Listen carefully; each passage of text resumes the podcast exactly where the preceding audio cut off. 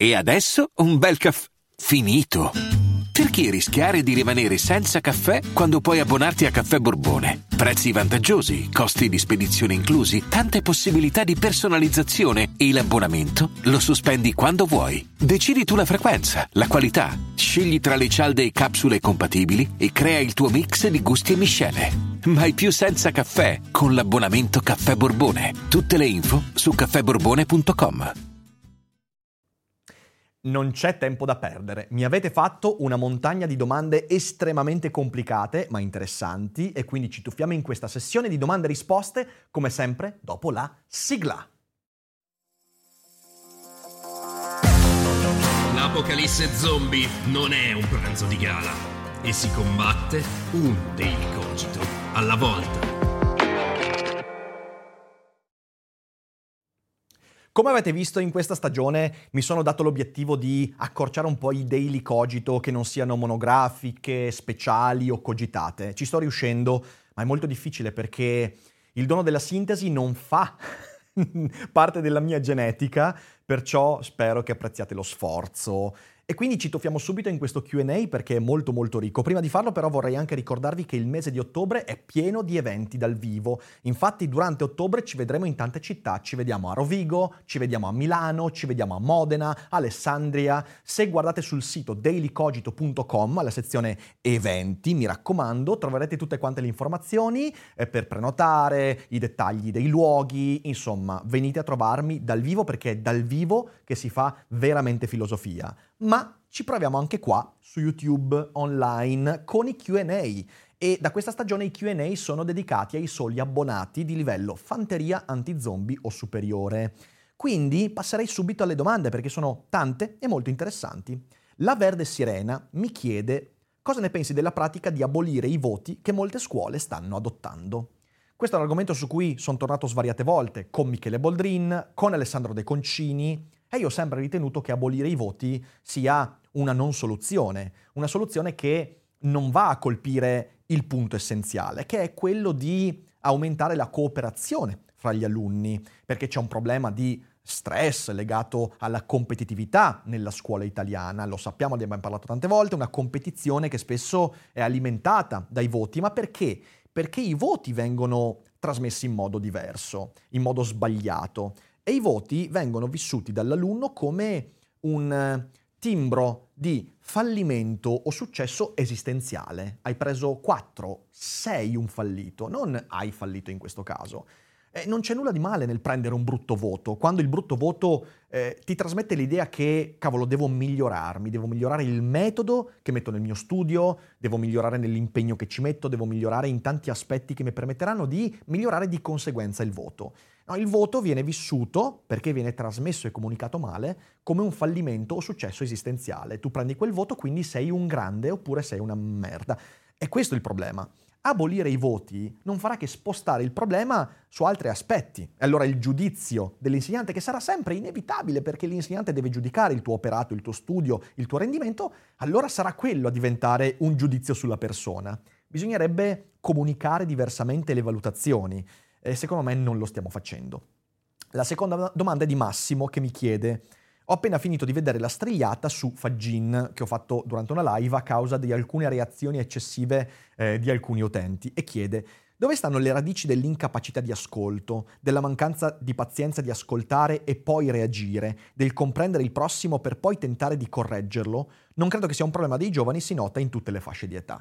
Ehm, io, dopo quella cogitata, ho ricevuto tante tante reazioni che mi hanno anche stupito in questa community, dove facciamo veramente filosofia e pensiero critico. Perché tanti utenti storici di Daily Cogito, eh, sentendo le idee di Fagin, hanno reagito dicendo queste sono cazzate. No, queste cose sono sbagliate, antiscientifiche e via dicendo. Ora, io credo che le posizioni di Fagin, che sono criticabilissime come qualsiasi altra, eh, e vi posso assicurare che Fagin farà ancora parte, verrà coinvolto ai Cogito Studios per ulteriori eh, approfondimenti. Eh, le idee di Fagin sono idee che l'umanità discute da millenni. Ho citato Plotino, Bergson, tanti altri. Sono millenni che la filosofia si interroga sulla natura della coscienza e che ci piaccia o meno, che siamo dei dennettiani riduzionisti convinti o dei metafisici senza patria, eh, non possiamo dire che il problema della coscienza sia risolto, anzi, per fortuna è un problema apertissimo che ancora ci apre numerose possibilità. In questa questione, secondo me, è bene frenare la voglia di affermare il proprio ego dicendo quello di cui uno è convinto e ascoltare e valutare darsi il tempo. Questo succede persino qua, come succede in qualsiasi altro ambito, perché siamo molto propensi a giudicare ciò con cui siamo in contrasto. È il fondamento dell'echo chamber. Dove sta la radice di questo atteggiamento? Eh, dipende perché tu citi le fasce di età. Credo che per un più giovane sia legato soprattutto al fatto che il giovane ha ancora tantissimo da imparare, questa cosa magari gli mette angoscia e quindi si trincera dietro posizioni acerbe, immature come facevo io ancora da giovane e esprime fortemente la sua convinzione. In tarda età o a mezza età questa cosa può prendere eh, tante radici, non credo che ci sia una sola radice, però la paura di dover cambiare idea, la paura di scoprire di aver sbagliato, in una cosa peraltro molto determinante come la coscienza, credo sia, sia una cosa molto presente oggi. Abbiamo, abbiamo paura di essere smentiti e se quella cosa, se quella smentita arriva in un fattore così determinante come la mia coscienza, beh, allora diventa quasi, come prima, un fallimento esistenziale. Dovremmo riuscire a staccarci dall'idea che le nostre idee qualifichino la nostra esistenza umana. Possiamo tranquillamente cambiare idea e scoprire di aver sbagliato senza svalutare la nostra esistenza, però è molto difficile. Domanda poi di Alessandro, molto lunga, cerco di riassumerla. Eh, in un mondo pieno di benessere ci siamo disabituati a integrare responsabilità, fatica e sacrificio della nostra quotidianità, anzi cerchiamo il più possibile di evitare l'incontro, scontro con questi elementi. Ho notato nell'animalismo, inteso non come antispecismo, ma come umanizzazione degli animali domestici, una manifestazione di questo fenomeno. Sono sempre più numerosi i giovani che in Occidente si ritraggono dalla prospettiva di avere figli o addirittura di costruire una relazione sentimentale duratura, adducendo come motivazione il fatto che preferisco vivere solo con gli animali perché il partner mi può tradire o perché i figli sono più impegnativi e poi in fondo un figlio peloso è la stessa cosa. Queste persone vedono nell'animale un soggetto perfetto per ricostruire un simulacro della relazione che non si coltiva più con gli altri umani. L'aspetto più impattante di questo fenomeno, conclude, per me riguarda la genitorialità e lo sconquasso esistenziale che provoca l'arrivo di un bambino nei futuri genitori, soprattutto nella madre, un'assunzione di responsabilità insopportabile per chi vuole vivere come un eterno adolescente. Ora, Alessandro, sì, sicuramente quello che vai a delineare è un problema. Eh, noi cerchiamo continuamente surrogati. Eh, l'esistenza del metaverso è già di per sé la traccia di un'esistenza surrogata che per molti significa non dover fare la fatica di costruire relazioni. Eh, la pandemia ha fatto vedere quante persone siano propense a sottrarsi alla vita, a voler rinchiudersi all'interno di zone di comfort per non incontrare il mondo con tutti i suoi fastidi e attriti e spigoli. E quello che tu vai a delineare è un ulteriore aspetto che mi chiama anche in causa perché io vivo in una coppia che non ha figli e ho due animali domestici e quindi la domanda io me la pongo, ma io sto vivendo questi animali domestici, Pazzi e Baruch, come surrogati della genitorialità? Non credo. Mm, ovviamente questo ha a che fare con le riflessioni che faccio su me stesso, quindi tu puoi crederci o no, però ehm, io e Ari non vogliamo attualmente figli per motivi soprattutto legati al lavoro che abbiamo scelto. Eh, magari un giorno farò una puntata in cui spiego un po' meglio questa cosa senza entrare troppo nel personale perché non è, non è il caso. Eh, i pazzi e Baruch non sono nostri figli, sono delle entità di cui prenderci cura, perché io vivo l'animale domestico come un tentativo di aver più cura di me, che per me è questo l'animale domestico. Faccio solo un esempio. Baruch, quando è entrato nelle nostre vite, le ha mandate all'aria, perché ovviamente il ritmo che ti impone un animale così impegnativo eh, ti fa rivedere tutti i ritmi che ti sei dato prima. Eh, perciò Baruch è stata un'esperienza molto importante per me perché mi ha aiutato a dare ritmo alle giornate, mi ha aiutato a rispettare meglio certi impegni e mi ha fatto prendere cura meglio di me. È questo secondo me che fa un, anima- un animale domestico. Prendendotene cura, lui semplicemente dandoti quello che ha in modo più o meno inconsapevole, ti fa prendere cura di te stesso. E questo è stato anche Ipazia. Non ha a che fare con la genitorialità, questo ha a che fare con altri aspetti, che è la cura di sé. Anche nel genitore, il prendersi cura del figlio, del pargolo, può tradursi in questo, però è molto molto diverso. Quindi si può avere animali domestici senza viverli come surrogati della genitorialità, certo. Poi sono d'accordo con te, tanti, probabilmente poi io non, non ne ho incontrati così tanti, però credo che ci sia una porzione di popolazione che vive l'animale domestico come quel surrogato. Eh, in quel caso l'animale vale come qualsiasi altra cosa. Eh, I surrogati il mondo ci getta continuamente addosso surrogati. I social sono un certo surrogato di alcune esperienze, motivo per cui in questi giorni io ho eliminato il mio profilo Instagram, come alcuni di voi sapranno, eh, per motivi che andrò ad argomentare nei prossimi giorni. Però ecco, sì, può essere, non generalizzerei troppo, eh, perché poi di nuovo penso che siano meno di quanti possiamo immaginare, però sì, il rischio c'è, il problema esiste e si traduce in tanti modi, anche molto peggiore rispetto all'animale domestico. A questo punto meglio surrogare le relazioni con un animale domestico che non con eh, le criptovalute. Ecco, tanto per, per dirne una. Eh, c'è Eagle che mi chiede come essere certi di non star vivendo la vita di qualcun altro, come fare a capire che i propri desideri siano effettivamente propri e non frutto di quello che, circo- che, che mi circonda? Mi, cap- mi capita spesso davanti agli altri di sembrare sicuro dei miei desideri, dei miei obiettivi, ma in realtà penso spesso che potrei essere stato persuaso da qualcosa che mi porta a pensare di desiderare quello. Secondo te come si fa a essere sicuri? Ho pensato che l'istinto nudo e crudo potesse aiutarmi, quello che mi fa stare bene, ma non sempre quello che apparentemente ti fa stare bene è la scelta giusta. Anche l'infinite jest ci fa stare bene, quindi come fare? È una domanda molto complicata, io ovviamente questa è una domanda che sta al centro di Seneca tra gli zombie, il mio libro dell'anno scorso per il Feltrinelli, quindi ti consiglio eventualmente di leggerlo perché lì parlo soprattutto del metodo del dubbio. Secondo me la risposta a quello che tu hai chiesto è bisogna costruirsi un metodo per dubitare in modo non distruttivo.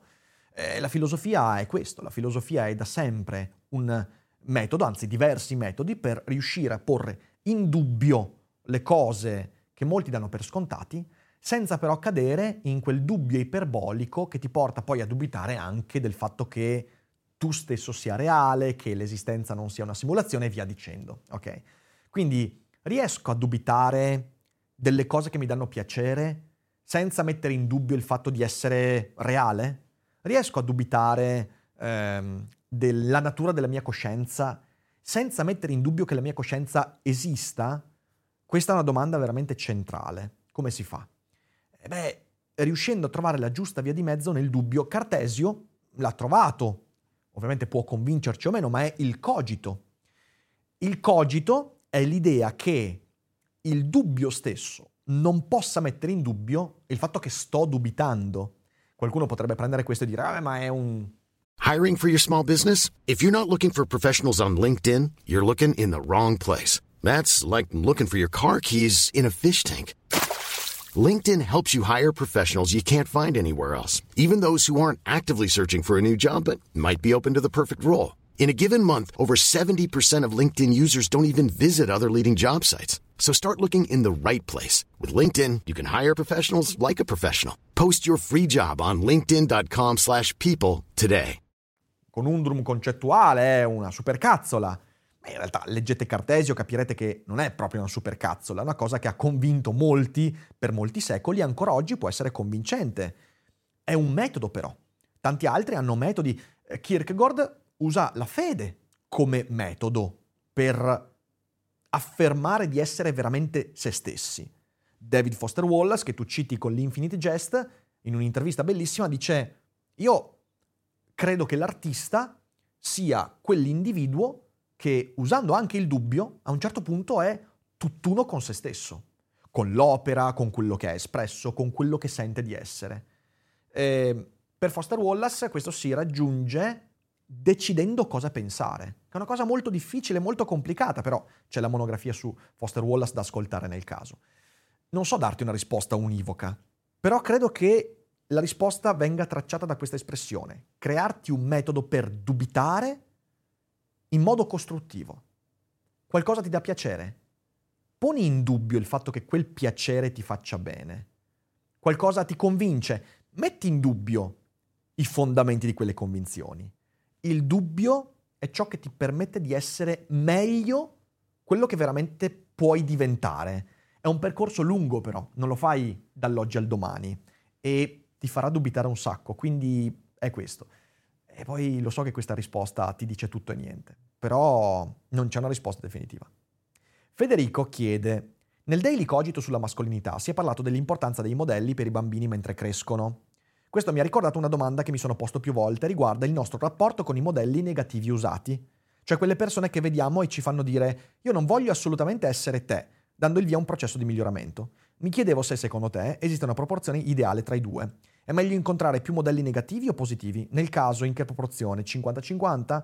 40-60? Beh, chi mi segue da anni sa che del, uno dei concetti che ho portato di più su Daily Cogito è quello del vrang vrang.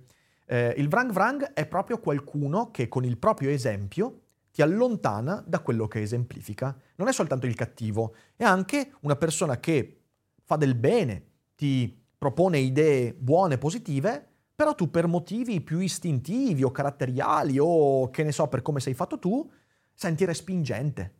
E quello è un vrang vrang. E io sono molto convinto che nella vita la nostra formazione è per il 90 vrang vrang, è per il 10 influencer, per il 10 modello positivo. Ed è bene che sia così, perché il modello positivo ti dà una strada per, perdonatemi il brutto termine, imitare, emulare quella cosa. E quindi tu hai degli esempi che ti permettono di incarnare qualcosa. Però poi servono montagne di esempi negativi perché le possibilità della tua vita eh, da cui devi ritrarti sono molte di più rispetto alla strada che vuoi prendere. E quindi direi 90-10 o 80-20, 80 vrang vrang, 80 vrang vrang è un termine mutuato dal grande Kurt Vonnegut, 80 vrang vrang, 20 modello positivo. E servono i cattivi esempi, servono tantissimo.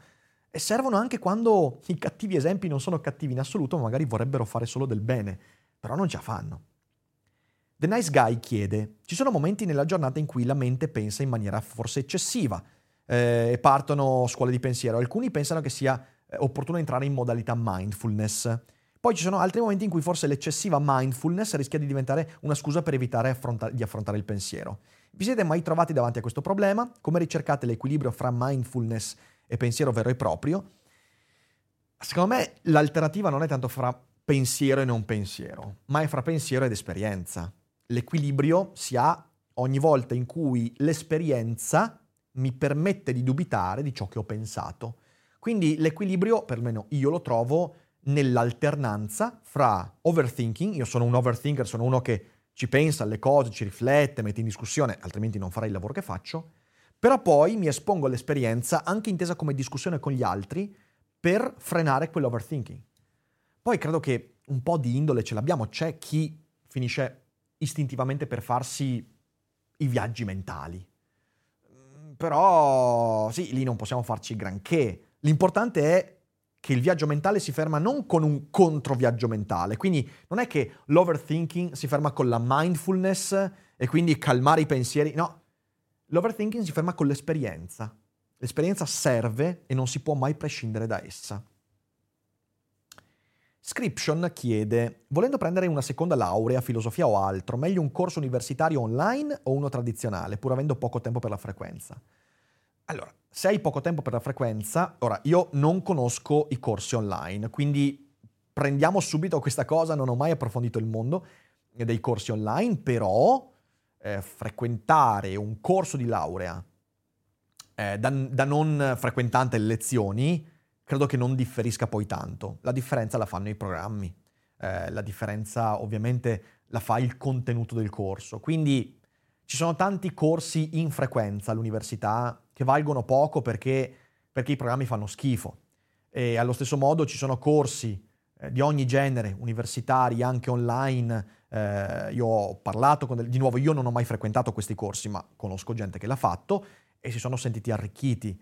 Eh, quindi credo che tutto dipenda dal programma del corso, è quello che deve. E poi magari anche il professore, l'insegnante, perché uno bravo riesce, riesce a fare un buon percorso anche online. E Devil Can Cry chiede, in questi giorni parlavo con un mio ex collega che è davanti a una scelta lavorativa e parlando mi è venuto spontaneo chiedergli ma perché non cambi totalmente lavoro? Con la sua risposta che è ma, quello io, ma è quello per cui ho speso anni a studiare e formarmi in continuazione, perché non posso trovarmi un posto adatto? Mi è venuto in mente che la stessa domanda me l'ero posta anch'io prima di buttarmi in nuove avventure, perché non, abbiamo, eh, non siamo così legati ad una sola via, eh, è perché non abbiamo modelli di diversificazione a cui ispirarci o semplicemente paura del nuovo? La domanda posta così è fin troppo generica, perché se il tuo amico, adesso ne sparo una, però ha studiato per dieci anni biologia molecolare e fa un lavoro che non gli piace, che non lo soddisfa in quel percorso, capisci bene che diventa molto complicato buttare dieci anni di studio perché non stai bene. A quel punto lì è meglio mettersi alla ricerca di qualcosa che ti permetta di mettere a frutto quei dieci anni di studio, magari in un'altra azienda, in un altro ambito, è faticoso, è difficile. E, ehm, se invece uno ha fatto un percorso di scienze sociali, scienze politiche, filosofia, che certo magari sono 3-5 anni, però gli dà più malleabilità, allora è meglio imparare altre competenze e quindi magari seguire un corso privato che ti fa imparare la programmazione o la, la, la, la vendita, che ne so, e cercare di rimodularsi in quell'ambito. Mm, bisogna sempre cercare di adattarsi alle situazioni senza snaturarsi in primo luogo e anche senza buttare sempre tutto quello che hai fatto finora. Il percorso che uno fa in qualche modo ti responsabilizza sulle scelte che farai domani. E ci sta a fare delle scelte dieci anni fa, cinque anni fa, che oggi ti impongono dei percorsi che magari, cavolo, non sono proprio i tuoi. E lì bisogna saper valutare, bisogna saper valutare quanto riesco a riadattarmi, quanto margine di manovra ho. Eh, perché se il margine di manovra è sempre legato al buttare tutto quello che ho fatto finora, magari bisogna pensarci due o tre volte. Lo so che è fastidioso da dire, ma è così. Eh, infermiere dice: Vedo nel mio lavoro una preoccupante mancanza di cultura della morte nel nostro paese. Parenti di 95 anni che non riescono ad accettare il peggioramento delle condizioni di questi ultimi, escludendo ovviamente il lato affettivo e soggettivo che porta sicuramente al forte dispiacere di perdere una persona cara. Quali sono secondo te le cause di questa riluttanza ad accettare la morte? Pensi che questa condizione sia collegata alla reticenza da parte delle istituzioni di rendere legale il suicidio assistito? Allora, questa seconda parte no, no. La reticenza al suicidio assistito non ha a che fare con la prima parte della domanda, eh, sono altri motivi che non sto qua a eh, discutere perché altrimenti dovrei fare un'ora e mezza solo di quello, ma ci torneremo sicuramente su Daily Cogito. Sulla prima parte, perché non si accetta che un parente anziano eh, peggiori le proprie condizioni di vita? Ehm, anche qua i motivi sono tanti. Prima di tutto però per, siamo una società che desidera allontanare la morte in questo modo la nasconde. E veder morire un parente anche di 95 anni in qualche modo ci ricorda che anche noi faremo la stessa fine. Ehm, sentiamo anche una fortissima responsabilità nei, nostri, nei confronti dei nostri parenti anziani, siano essi zii, soprattutto genitori. E quindi questa responsabilizzazione ci porta a volerli in qualche modo ripagare di tutto. E però poi c'è un limite. E credo che sia una demonizzazione della morte molto molto forte. Ne ho parlato nell'ultimo libro la parola Don Chisciotte, eventualmente li trovi altri spunti. E, ehm, eh sì, è molto complicato. Ultima domanda, e siamo a 22 minuti, quindi veramente la finiamo veloce. Eh, Mattia chiede: Volevo innanzitutto farti i complimenti per la cogitata con Fagin, me la sono riascoltata almeno tre volte, molto bene. Durante la live, mentre parlavate di intelligenza artificiale, non ho potuto fare a meno di notare una certa affinità con la filosofia che sta alla base della saga dei canti di Hyperion. È soltanto una mia impressione oppure anche tu ci hai visto dei punti in comune? Trovo comunque spettacolare che più di 30 anni fa Dan Simmons sia riuscito a sviluppare nelle sue opere delle idee e dei pensieri che stan, stanno entrando nel dibattito pubblico ancora eh, soltanto oggi. Allora, sì, I Canti di Hyperion è una delle opere di fantascienza più belle eh, del Novecento, io lo adoro e farò eh, presto, beh, presto circa, uno special cogito a riguardo perché è fantastico. Eh, detto questo, le idee espresse in Hyperion non sono di Dan Simmons, cioè Dan Simmons rielabora idee che di nuovo l'umanità discute da secoli, millenni. Eh, quindi questi argomenti discussi con Fagin nel Novecento, nell'Ottocento, in tutti i contesti umani culturali sono state discusse centinaia di volte, con centinaia di prospettive. Dan Simmons è una di quelle prospettive, l'ha tradotta in fantascienza, un romanzo bellissimo, eh, però insomma se prendi Plotino, Plotino discuteva già di quella cosa, della natura della coscienza, eh, della coscienza come materia reale del mondo. Eh, quindi sono cose di cui si discute da molto prima di Simmons. Poi sono molto contento che eh, anche i canti di Hyperion trovi la propria dimensione filosofica in queste puntate, quindi grazie mille per la domanda. e direi che ce l'abbiamo fatta. Ho fatto questo QA, sono stato nei tempi, l'ho fatto da solo perché Fede non è in regia quest'oggi, quindi direi che ce l'abbiamo fatta. Io vi ringrazio per aver ascoltato, eh, guardate il sito dailycogito.com, trovate anche sui miei social, sul Instagram di Daily Cogito e su Telegram e anche nella Cogito Letter l'agenda settimanale per non perdervi nessun appuntamento. Abbiamo una settimana incredibile davanti e poi una stagione ancora più incredibile. Quindi grazie mille e chi è in live non esca che adesso andiamo a leggere qualche domanda, a tutti gli altri ci vediamo molto presto. Alla prossima.